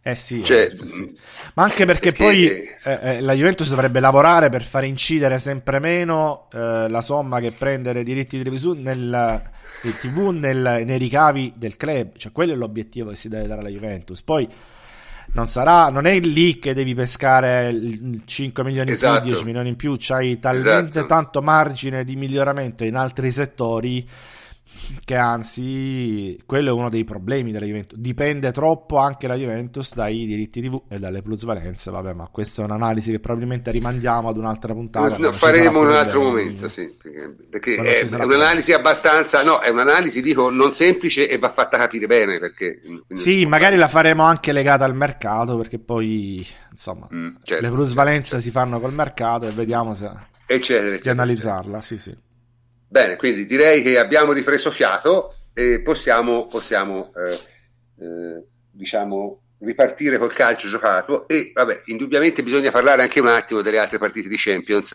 Ora non è successo praticamente niente, nel senso è successo che il, il, il PSG ha fatto una figura di guano agghiacciante, Verratti si è coperto di ridicolo, otto espulsioni in carriera, Pasquale Bruno nove, quindi lo supera sicuro, lo supera sicuro.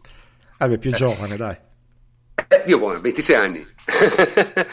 eh, e niente, insomma, PSG ha dimostrato ancora una volta che se te spendi 20 fantastiglioni, ma alla fine giochi in un centrocampo dove il migliore è il prodotto del tuo vivaio, che è Rabiot, e gli altri due sono Verratti e Motta, eh, ti devi fare delle domande. Dico bene, Fleccio?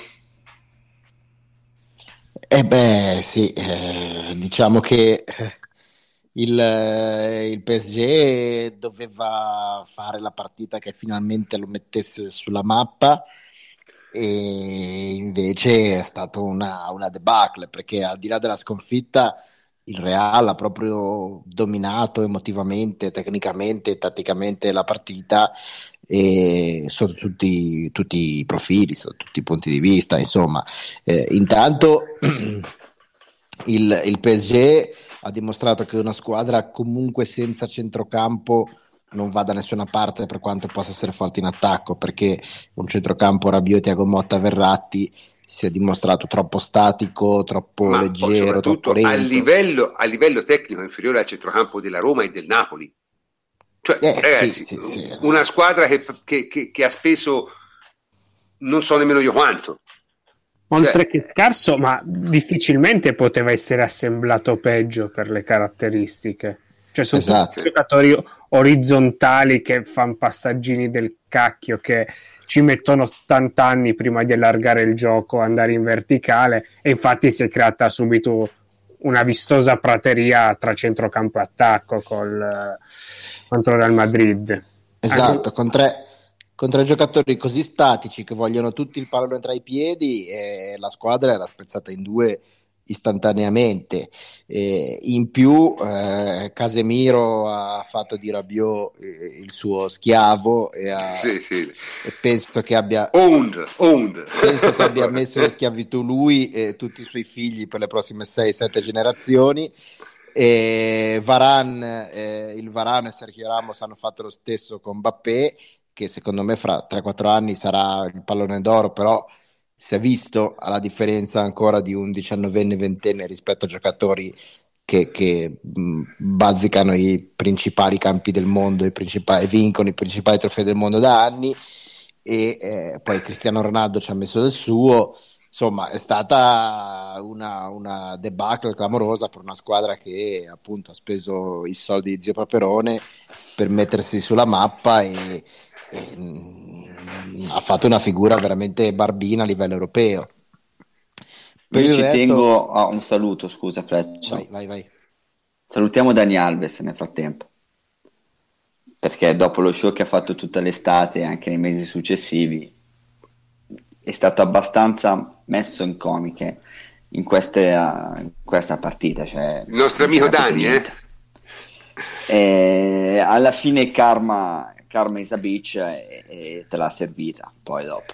Perché sì. la Juventus è andata e tu sei uscito non hai fatto certo una ma Karma Isabic ma questi sono pure Pirla perché il secondo dopo il Bucket poteva restare e poteva veramente fare la differenza. Quindi io sto ancora a rosicare poi per carità no, meglio fuori per... che dentro loro però insomma. no, no, vabbè, ma... per, per Pogba all'infinito. Eh, vabbè, ma... no, Alves non puoi rosicare più di tanto perché è un giocatore a fine carriera eh, so, Pogba, Pogba, ha fatto una, una tale stupidaggine che, che eh, credo sia una, una, dei, cioè, la, una, delle cose più stupide che ho visto fare a livello di carriera, ma veramente eh, che, che, è incredibile, incredibile perché lui se rimaneva alla Juve giocava due finali di Coppa dei Campioni e forse una la vinceva. Quindi non lo so. Vabbè, comunque, diciamo, nelle altre partite non è successo nulla, no? Cioè il, il, il, Manchester City penso si sia grattato le palle fino a farle sanguinare, è riuscito no, a sì, perdere. La, eh, la squadra femminile del Manchester City ha, ha, perso in casa col Basile, non era neanche le riserve, era la, la squadra femminile. Io ho scoperto E- oggi che ha perso, pensate un po'. e il Liverpool più o meno ha fatto un allenamento non molto competitivo col Porto, è una partita in cui nel primo tempo praticamente non hanno non giocato a calcio, hanno fatto degli allenamenti condivisi. Sì, sì, quindi- hanno fatto delle robe, sì. Ma è anche, Una è anche pantomima, normale. una È anche- pantomima, sì, sì, è è anche normale. normale dopo che è andata ai 5 gol di vantaggio. Tipo Besiktas. Bayern, cioè. Sì, hanno fatto, sì, ora, ora c'è Besiktas, ma sa, Besiktas gioca in casa, Sì, però. ci terrà a far bella figura, ecco, tutto qua. Oh, il Brasile l'ha fatto. Ha vinto contro il City. Mm. Erano contenti i miei amici svizzeri. Sì, però, il però, eh, il discorso è che il- quella era in casa era il City, qui in casa è il Besiktas. Sì, il Besiktas davanti al suo pubblico la partita la fa, anche se ha perso 5 a 0, 5 a 1, quanto ha perso, perché giustamente non, non- non- non vuole deludere, non vuole diciamo, fare una figuraccia davanti al suo pubblico, quindi quella sarà probabilmente una partita, non sarà un allenamento. Quelle altre due sono state delle pantomime, cioè nel senso roba, il gioco dei mimi.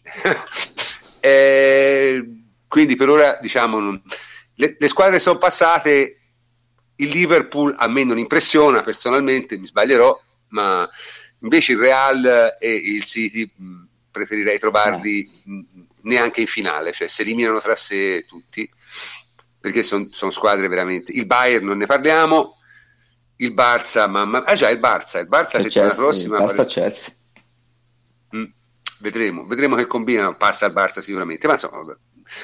Comunque, invece, questo per, la Champions per l'Europa League, anche stasera io ho visto qualche partita, livello veramente infimo, cioè nel senso, l'Atletico Madrid se non la vince facilmente vuol dire proprio che anche loro si addormentano perché le squadre italiane hanno fatto prevedibilmente cagare e ovviamente il Milan appena appena il livello si è rialzato un pochino ha fatto una figura da Ma caramellai, un, un, l'ha vista un per la si è alzato, eh, l'ho non vista molto. io contro l'Arsenal nel peggior momento storico da 30 anni a questa parte e ce ne vuole eh, perché stiamo parlando dell'Arsenal. Senza Aubameyang, senza la Gazette, senza mezza eh. squadra. Welbeck, Welbeck non lo vedevo dal 2011, manco mi ricordavo E, sta- che e stavi bene nel frattempo. sì, no, ha fatto veramente una partita raccapricciante, poco serena e tutto. Come ha fatto sempre il Milan, eh, non, non ha cercato una pressione alta, voleva bloccare il centrocampo, le, le linee di pressione. Il problema è che l'Arsenal ha messo i terzini molto alti, ha ricoperto il, il centro del campo di mezze punte che sì e Bonaventura non sapevano chi seguire, insomma, non è stato un bel vedere. Che sì, de- devastante. cioè, Sì, sì. esatto.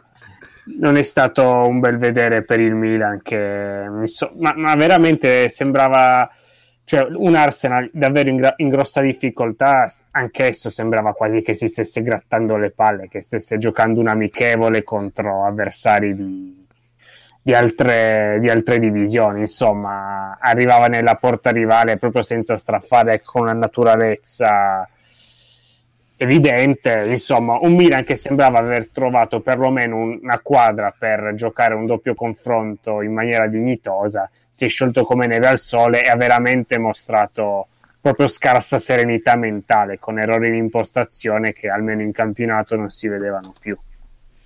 Vabbè, la squadra quello vale, eh. cioè nel senso non è che non è che uno, uno squadrone il Milan. Poi eh, vabbè, eh, campionato si è messo a posto, cioè, ma si è messo a posto per quello che può essere il suo valore. esatto. Chiaro che appena si alza l'asticella va un po' in difficoltà, cioè anche Roma-Milan poi è il momento in cui ti dice bene, no? Quando c'è il momento in cui ti dice bene, ti dice bene. Riesci a segnare eh, alla prima occasione, uno si ricorda Roma-Milan, il primo tempo la Roma comunque in difficoltà mi ha fatto abbastanza bene. Cioè, eh, poi dopo il fatto è che magari incontri, eh, a differenza di quello che succede in Italia, delle squadre che ti pongono delle difficoltà a cui non sei abituato, difficoltà anche tattiche, difficoltà a livello di gioco. Ma anche difficoltà Eh, tecniche, insomma, l'Arsenal, eh, appunto, l'Arsenal è una sono, buona degli, scia- tecnica. sono degli sciagurati, ma hanno- i giocatori ce l'hanno, cioè nel senso, È l'Arsenal. È l'Arsenal. È l'Arsenal. Sì, ma i giocatori li hanno però, Eh, capisci? Non è che non li quindi- La palla se la Quindi- sanno passare, sì. Cioè, per, per dire, per dire, tante squadre in Italia vanno in difficoltà a livello di gioco quando affronti il Benevento. Poi dopo il Benevento, quindi lo riesci a battere tranquillamente, però insomma, ma, per dire, eh, è chiaro che l'Arsenal è una buona squadra tecnica, qualche difficoltà te la, te la va a creare. E Milan eh, con Gattuso si è messo a posto per abbattere le medio-piccole della Serie A e per fare qualche risultato con uh, a sorpresa diciamo. al suo livello. Però mm. più di questo non può Invece fare. la Lazio abbastanza deludente, eh, perché la Dinamo, la Dinamo Eh. francamente era, era una squadra assolutamente inferiore. Hanno fatto 2 a 2 Sì. subendo il pareggio in modo abbastanza ridicolo. Anche il gol dell'inizio all'1-0 è stato veramente ridicolo. Cioè, la Lazio oggi era molto disattenta dietro, eh, come un po' troppo spenta. Eh, sicuramente ha creato, perché comunque la Dinamo Kiev non è Sì, sì. cioè, una squadra modesta, quindi eh, Simone Zaghi ha fatto un lieve turnover, non abbondante, c'erano alcuni giocatori eh, fuori come Parolo e Luis Alberto, però non ha fatto questa grandissima, pre- cioè poteva prendere la pallonata obiettivamente, io mi aspettavo questo, eh, invece non l'ha fatto, ha creato, però soprattutto sembrava un po' spenta, poco, poco convinta, poco cattiva, cioè sia davanti che dietro, che uno va a vedere i gol che ha preso oggi, sono gol che ti devi rinchiudere probabilmente. E detto questo, comunque la Lazio al ritorno ha tutte le, possibilità sì, per sì. andare e ribattare perché è superiore comunque. Nettamente superiore, secondo me. Nettamente superiore. Però stasera hanno giocato veramente. Eh, ma eh, anche loro provengono da un periodo di grosse sperle. eh, L'ha sentita, eh? Insomma, sentita, È proprio sì. stata una mazzata bella. la- l'hanno, l'hanno, l'hanno presa proprio. L'hanno- emotivamente, psicologicamente sono forti eh, comunque. Allora, nel- nelle altre partite, vedendo i risultati, l'Atletico vabbè, ha prevedibilmente vinto eh, contro il Locomotive 3-0 in casa. Molto bello il gol di Sonny Getz, veramente bello. Il Lyon ha vinto, secondo me, abbastanza a sorpresa a Mosca. Non è mai fatto, ma eh, la, la sorpresa. Ah, vabbè, poi eh, il, eh, l'Ipsia 2-1 lo Zenit, quindi partita apertissima lo sport il Vittoria Pilsen peggiore, ma diciamo la sorpresa del giorno è stato il Borussia Dortmund che ha perso in casa 2-1 col Salzburg, con l'altra, con- con- cioè, francamente questa è. Quest'anno il BBB sta andando ai livelli de- dell'Arsenal, cioè sembra una squadra sciagurati proprio totali, senza, ha- hanno avuto secondo me abbastanza fortuna con l'Atalanta e qui sono crollati miseramente in casa. Poi magari vanno là e ne fanno tre, eh, perché poi alla fine i giocatori anche loro li hanno. Però insomma, comunque, diciamo, è una, è una Europa League quest'anno, secondo me, di livello particolarmente basso. Particolarmente basso, siete d'accordo? Sì, infatti se la Lazio dovesse uscire si dovrebbe mangiare le mani perché sei il culo di non beccare l'Atletico, cioè puoi giocartela benissimo per arrivare fino in fondo, cioè essendo il livello abbordabile. Ma ripeto, secondo me chi si deve mangiare le palle è il Napoli, eh? Io, io insisto. Eh, perché- eh, anch'io ti Napoli seguo beh, su questo. cioè, visto poi gli sviluppi di come si, come si è sviluppato poi il campionato, come si sta sviluppando il campionato, francamente l'ho trovata una decisione demenziale. Però comunque, insomma, me- meglio così per loro, almeno poi li prenderemo, eh? li prenderemo per il culo, insomma, non c'è problema. Ci daranno ampio spazio di cazzeggio. Insomma. Comunque, eh, finendo, siamo arrivati all'ultimo l'ultimo argomento. La prossima settimana è un'altra settimana decisiva. Perché? Perché la Juve gioca tre partite e il Napoli due. La Juve gioca due partite, tra virgolette, facili, Udinese in casa e eh, tre partite, tra virgolette, facili, Udinese in casa, Atalanta in casa, Spal fuori. Eh, L'Atalanta non- io la ritengo facile, non perché sia facile giocare contro l'Atalanta, è una squadra di tutto rispetto, ma perché ritengo che Gasperini farà sicuramente quello che aveva in programma di fare il sabato, la domenica della neve, perché Oh, beh, sta- la... stavolta ci sta, eh, stavolta è diverso. Perché, Perché c'hai due trasferte tre- nel mezzo. Sì, sì, Gioca tre trasferte in una settimana. esatto. Cioè, e, quindi è chiaro che non le può giocare tutte e tre allo stesso, con gli stessi giocatori e la logica dice che i giocatori migliori li devi impegnare nelle partite che puoi vincere, che sono le due, eh, le due domeniche. La partita della Juve il mercoledì metterà al solito una squadra con molte riserve, vedremo che farà la Juve, non lo so. Eh, domenica con l'Udinese la Juve secondo me mh, qualche problemino lo potrebbe avere nel senso che magari ti ci vuole un po' a... perché insomma, quando vinci le forze ritornano, eh? Ah, però comunque... Deve, deve ritornare la concentrazione, però, che quello non è sempre scontato. È vero che nei 90 minuti, specie in casa, la Juventus riesce ad aggiustarla, però potrebbe avere quei problemi che ha palesato più e più volte quest'anno, proprio di rottura di palle.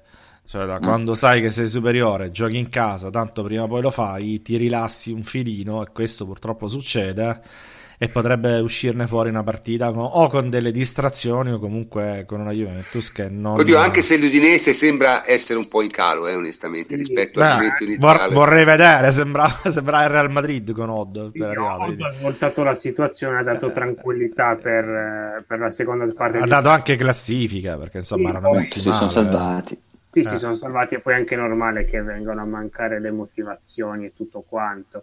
È una partita che secondo me il massi- l'Udinese si difende molto bassa e tutto, e le uniche difficoltà che puoi avere so- saranno solo nel ci mettere un pochino per sbloccarla, però voglio dire, cioè Eh, i tuoi giocatori offensivi in una condizione stratosferica, l'Udinese Eh, bisogna vedere, Jacopo, secondo me magari di, di Balla non gioca, cioè un minimo di turnover me lo aspetto, perché poi dopo comunque lì- l'Atalanta l'ha sempre definita come un avversario che ti, contro la quale devi essere a posto fisicamente, quindi magari un minimo lo facciamo con, eh, con l'Udinese. Non lo so, Dybala- io- bisogna, bisogna capire Manzukic come sta, ecco. Eh. Cioè, Beh, magari passi un 4-3-3 metti come in punta eh, con Alexandro e Douglas Costa, cioè sì, sì, sì, sì, sì. Cioè, tipo Chedira eh, ha fatto due partite, cioè ci sono alcuni giocatori che non sono al massimo, magari possono stare, stare in panchina, no? In questo... Sì, sì, penso a Chedira, penso a, a, Dybala, perché comunque Dybala è rientrato, non è in condizioni ottimali, chiaramente è decisivo perché è forte, e- però insomma non gli possiamo neanche andare a chiedere troppo. Secondo me il riposo ci può stare te lo tieni in panchina nel caso in cui eh, lo metti dentro. Però un minimo di turnover tipo magari vedere Bentancur dopo un po' penso che ci possa essere questa Ma lo questa devi per partita. forza scongelare, ripeto, in, Eh. in ottica Sì, Champions. sì, sì, sì. cioè, quindi, Sì, tra, tra- ah, tra l'altro Alexandro è squalificato l'Udinese, eh, mi dicono. ah, quindi giocherà sicuramente A Samoa. a Samoa poi Mandzukic è vabbè vediamo in questi giorni come sta Sì, ora comunque contro l'Udinese devi essere in grado insomma, di giocare praticamente come vuoi, eh, perché eh, insomma, ci vuole calma ci, ci sarà tanta sì, calma sì, ti metti perché- calma, Par- partite di quelle che fanno incazzare gli esteti del gioco, però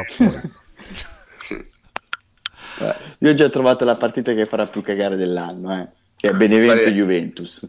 Eh beh, all'andata, Ah, sì, quella è all'andata, all'andata Quella è è sicuro, male. no, eh. quella è sicuro, quella faremo cagare. Benevento Juventus Gol al, novantesimo di, di Scesni. di- Cioè, sarà una cosa perché è così. Eh. Sì, sì, perché sarà se non sbaglio prima o dopo il quarto di CL, no? qualcosa del genere. No? Eh. Sì, sì, a Quindi- cavallo tra, tra la prima e la seconda, ora non ricordo, però lì. Ok. Poi Già, mi- questo- questa questo- settimana, prof, mi fa un po' sensazione perché c'è l'Inter, Inter-Napoli, no? Eh, Sì, sì, sì. boh, cioè, la No, reazione del eh, Napoli sarà incognita, però Cioè, non lo so, noi abbiamo No, parlato lì è, l'In- volta, lì è eh. l'Inter, eh, l'Inter è Eh, la, la l'Inter squadra è- che, che non può... cioè, è- è il primo regolamento di chi scommette a calcio, mai l'Inter, poi- poi non ce ne sono altri, quello è mai l'Inter, veramente... No, vabbè, il- il- allora lì il discorso Né nel bene né nel Napoli- male, eh, cioè non puoi proprio... Il Napoli in questi giorni è stato silenziosissimo, insolitamente silenzioso. Sono tutti lì chiusi che si leccano le ferite e che il Napoli sa bene che se non vincono la partita, specie se poi la Juve ha vinto nel pomeriggio, se la sera vanno a Milano e non vincono, diciamo che lo possono salutare, sicuro, al 90% del campionato. Quindi per loro è una partita estremamente importante. D'altra parte l'Inter non è che si può permettere di perdere, perché come vanno le cose a rimanere fuori dalle prime quattro ci vuole nulla. Eh? Ma, Quindi- il Napoli- per il Napoli è tornato il drone, prof, eh, comunque.